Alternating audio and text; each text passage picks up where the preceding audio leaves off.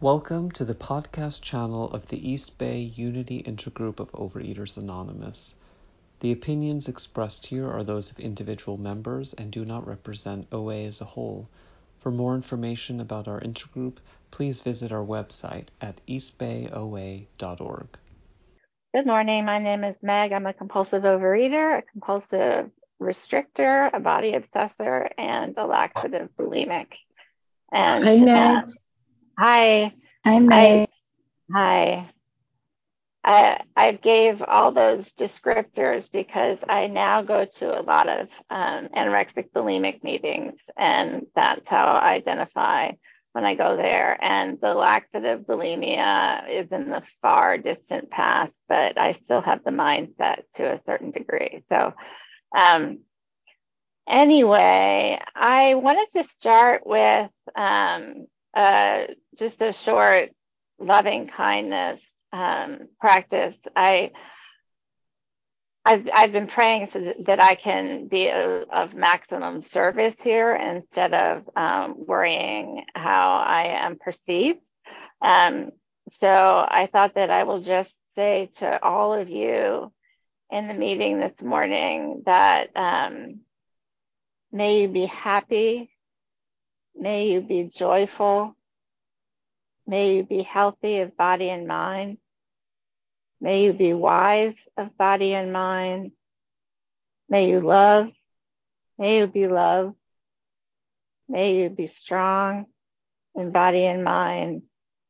May you be free. May you be blessed. May you be at peace. Um, so that's that's what I do as my loving kindness practice. Um, and I have been in program for, I'm not really, like 28, uh, 27, 28 years, I think. Um, and I have quite a history of relapse in that time. Um, I'm going to concentrate on my last relapse, which started about three years ago and lasted on and off for two years. And um, I, so I've now been abstinent for a year and a couple of weeks. And um, I want to stress that that's not perfect abstinence. I do overeat um, compulsively on abstinent foods sometimes. Um, I do have 100% abstinence from my alcoholic foods, uh, which I binge on every time I eat. Um, I actually uh, have never even tried to eat one of my alcoholic foods in moderation. I just don't really have any interest in that. I, I want to eat everything. Um, so, getting out of my last relapse, I spoke here in October of 2021, and I was already um, coming out of the relapse. I, I, I still had, I think, two more binges um, over the next several months, but I was coming out of relapse, and I talked a lot about um, the process that was making that happen, which was writing letters to God and having God write back letters with my non-dominant hand. I was doing it almost every day at the time, and it still um, strikes me as the most powerful thing that helped me get out of that relapse. Um, and working the first three steps really in like really detailed effort and um, really in a very committed way and spending time on the first three Five steps every day. minutes. Thank you. Um, so um, I, I did share about that the last time I shared in this I, I shared in this uh, relapse recovery meeting, but I'm just going to say again that um, working the first three steps, which I, I spent about 15 minutes on um, in every morning, and um, particularly w- working the second step, coming to believe that a power greater than myself could restore me to sanity that was a real, real stumbling block for me. I I just needed so badly to believe when I prayed. I needed so badly to believe that it was a prayer that could come true. And and just in my heart of hearts, I, I didn't believe that. And um, what I did every day in the morning in, in my prayer time was I don't think I can remember the whole thing anymore, but it was something like um, I pray to believe that I, I pray to to believe that I can be restored to sanity. I choose to believe that I can be restored to sanity. I act as if I believe I can be restored to sanity. I am coming to believe I can be restored to sanity.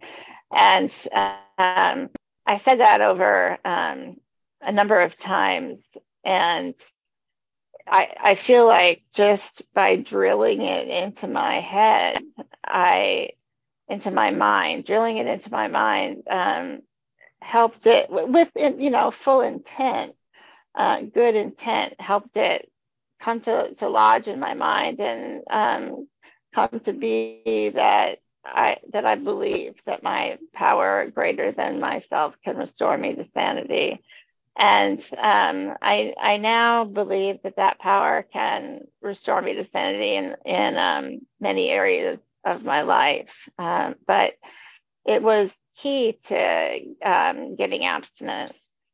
And um, I also want to say that um, another important thing in getting abstinent was that I stopped restricting. I had no idea that for years I had be, been eating about half as many calories as I was supposed to, and then binging. Um, and sometimes, you know, going for months without binging, but then binging like crazy. And um, it, it, it was not healthy for me to be eating so few calories and it was not conducive to abstinence. Um, I think it basically made made long-term abstinence impossible.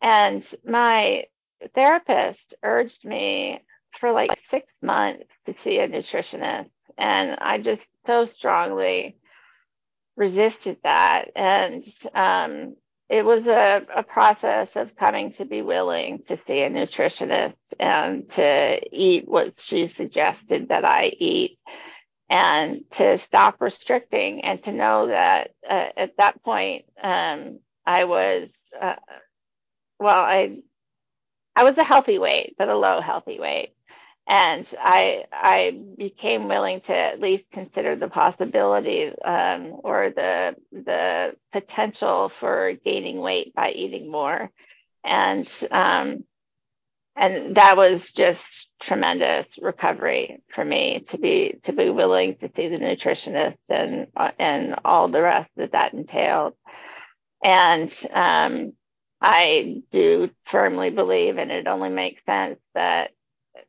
by coming to eat what an adult, a healthy adult woman should be eating, I I'm at much lower risk of of binging. Um, so that was key. Um, meditation, I think, is also key. I I can't remember how much I was meditating um, when I started that serious work on the first three steps.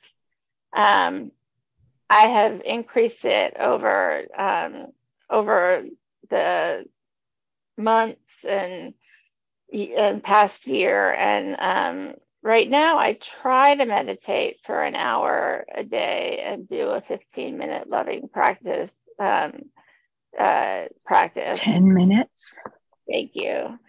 And um, also do about 15 minutes of prayer. And I don't have time for all of that every morning, but I feel best when when I do all of that. Um, to spend a good solid amount of time in my sorry, I'm reaching for my notebook, but to spend a, a good solid a solid amount of time with my higher power in the morning so I want to read you um, one of my recent letters from my higher power, and it's going to sound in this letter like I'm doing serious harm to my body by compulsively overeating.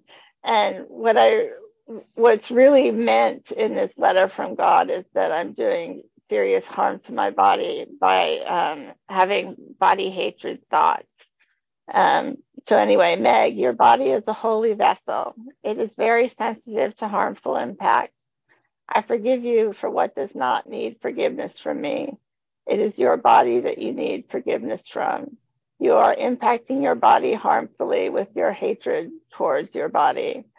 This is consistent with your usual reaction to compulsively overeating, albeit quite a bit stronger than your usual re- reaction.